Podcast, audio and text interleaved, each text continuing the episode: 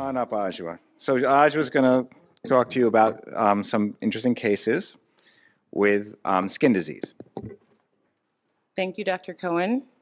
Great job on whoever answered that trivia question.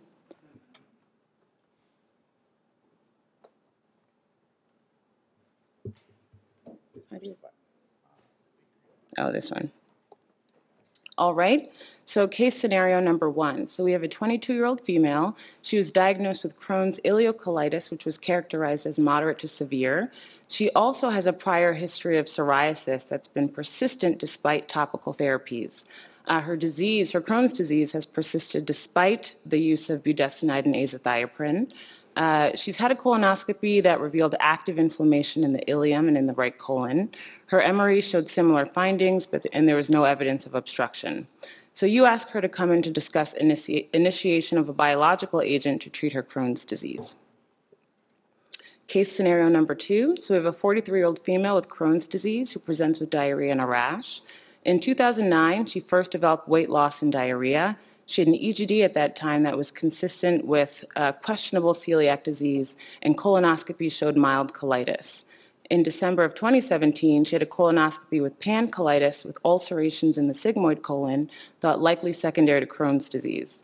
In January of 2018, she started on adalimumab and azathioprine.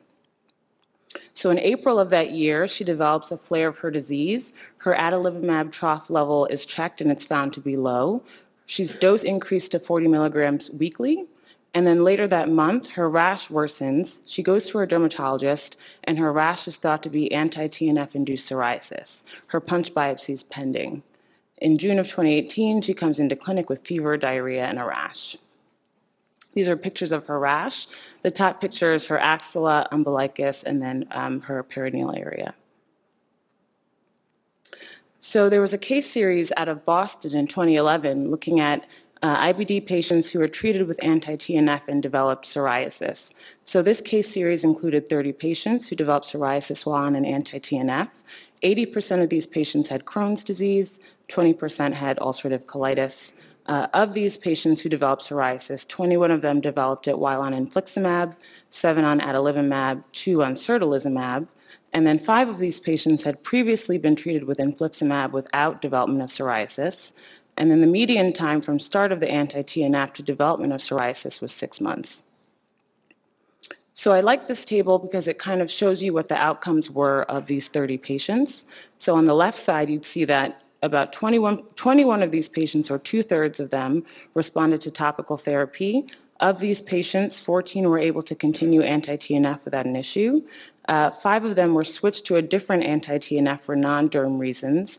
Of those people who were switched, one had recurrence and four were able to continue without issue. Uh, nine of these patients had poor response to topical therapy, and then the rest of that arm is um, similar to the left side. So this group combined their 30 patients with a review of 120 previously published cases of anti-TNF induced psoriasis in IBD patients on uh, TNFs. Uh, so they found that it was more common in women at about 70%. Uh, the most common distributions were palmoplantar at 43% and the scalp at 42%. Uh, 41% of these patients responded to topical therapy for psoriasis. 43% required withdrawal of the anti-TNF therapy. And then 52% of those treated with an alternate anti-TNF ended up having recurrence of the rash. So back to our case, uh, the patient was diagnosed with psoriasis of the umbilicus, trunk, scalp, and axilla. She was treated with steroids for her Crohn's flare and then topical steroids for her psoriasis. The plan is to switch to ustekinumab for Crohn's disease maintenance as an outpatient. Okay, so in these cases, the first one is someone with uh, uh, Crohn's who already had psoriasis, and the second one is someone who developed pretty severe, as you see, psoriasis while on anti-TNF therapy. And she was just just in the hospital recently, and she's doing uh, quite well. She just got her first infusion of ustekinumab. So uh, you've seen slides like this before. I'm not going to read through with you, but it talks about different approaches to treating Crohn's disease. I want to point out that uh, interleukin 12 up here and interleukin 23 actually share the same P40 subunit. And uh, highly successful uh, in, in uh, psoriasis and now Crohn's disease. You have some type of stimulus to the immune system. IL 12 and IL 23 are both very inflammatory cytokines. And um, when they reach um, the CD4 positive cells, they, they result in formation of interferon gamma and IL 17. And um, uh, is an, an, antibody, monoclonal antibody that blocks, it actually attaches to the P40 subunit. Uh, so that's why it's IL 12 slash 23, because it's really an anti P40 uh, antibody. And um, it blocks that process. And it's approved for moderate uh, plaque psoriasis uh, and now for Crohn's disease. And the dosing for Crohn's is different than psoriasis. We had a little problem with some of the insurance companies initially, but in Crohn's we give an IV load, which is weight based. It's around six milligrams per kilogram, and then they get maintenance of 90 every eight weeks, not every 12 weeks as the psoriasis dosing. And um, this was data from the uh, ustekinumab, the UNITI trials. Okay, so UNITI 1, these were people who failed anti TNFs or lost response. So they grabbed the bull by the horns. We were actually surprised. Usually, you know, you have a new agent trying to sneak in as an easy, easy case. Remember, everything we told you today is people with who failed anti-TNFs are harder. Their first trial, the UNITI One, they actually said you had to have failed or been resp- uh, uh, lost response to or SAE to an anti-TNF. And UNITI Two is what they were naive. And if you look at the data, so this is the, it's hard to read this slide. This is the, the week six and week eight data the IV dose that we end up giving is in blue. So in UNITI 1, so people who had failed anti-TNFs, six to eight weeks out, already remission rates was roughly 20%, which is pretty good. Just, just that's after one IV dose. So one IV dose put 20% of the patients into remission. And if you're anti-TNF naive, up to 40% went into remission by week eight, 35 to 40, week six, week eight, with one IV dose. Quite, quite dramatic from one dose.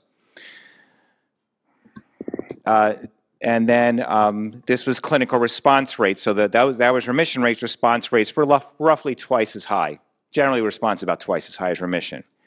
And then subsequently, uh, you had the maintenance trial. So, like I said, the induction was just one IV dose, and then patients uh, were treated for about uh, for the rest of the year, roughly, um, uh, with uh, the maintenance uh, therapy. And the maintenance therapy was given either 90 milligrams every 12 weeks, which is in orange, which is what we do for psoriasis, or every eight weeks, which is in blue. And this is the primary endpoint. So basically, after 44 weeks, so roughly a year out, you can see that clinical remission is in half the patients. This uh, and uh, clinical response in 60% of the patients, and um, those who were in remission at the beginning of the maintenance trial, two thirds of them were in remission at the end. So if you're already doing well with that first dose, you accept, did, did very well, and steroid free remission in roughly uh, 50%. And then uh, this was the data in UNITI 1. So these were the TNF failures. So you still had 40% in remission uh, at the end of um, roughly a year. And if you were TNF naive, you had 62%. So the data is quite impressive for the ustekinumab, uh, which is available. And you've seen some of this before. I'm not going to belabor you um, with the points on these slides. So a lot of people ask about data of ustekinumab on Crohn's fistula.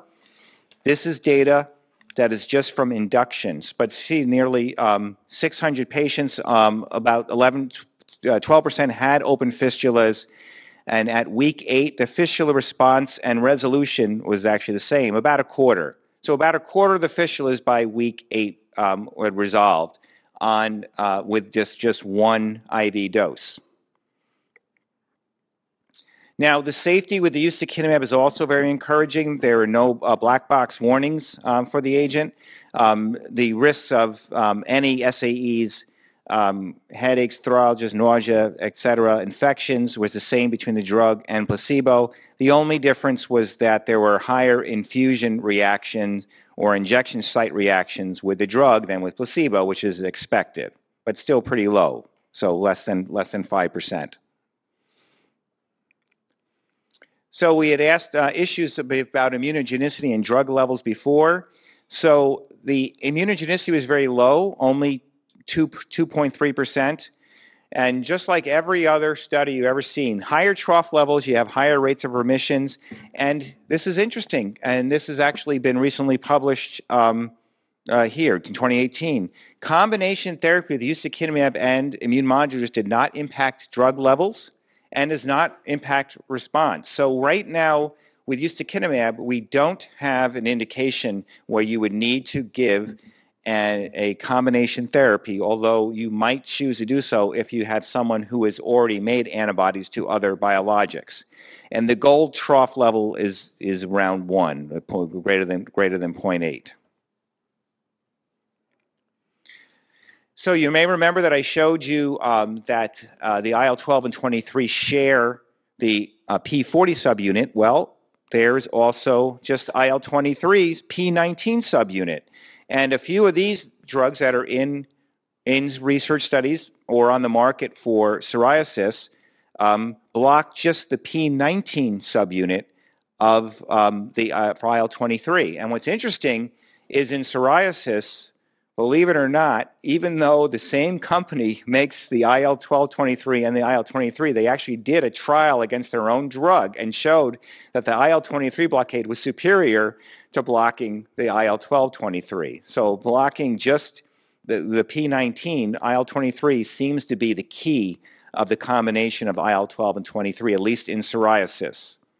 And it's, it's interesting, bold, bold moves. Go after, go after your own drug that's on the market with a new one. Uh, I know they're braver than I am. I never would have done that. I would have. I'm a chicken. I'm like, oh, I'll go for the safe stuff. Uh, so this is Braz, brazikumab, uh, as uh, Dave showed a little bit earlier. This is um, week 12 data. The drug is in black, and the placebo is not. And you can see the drug rates are double that of the placebo. And when you look at clinical response and a 50% reduction in calprotectin or CRP, you see a huge difference. So this is very encouraging. Week 24 same endpoints also also very nice too. So remission rates, uh, 27, 20%, but you see um, good response rates and decreased inflammation. And then risankizumab, uh, we're just trying to make sure we make these as difficult to, to pronounce as possible.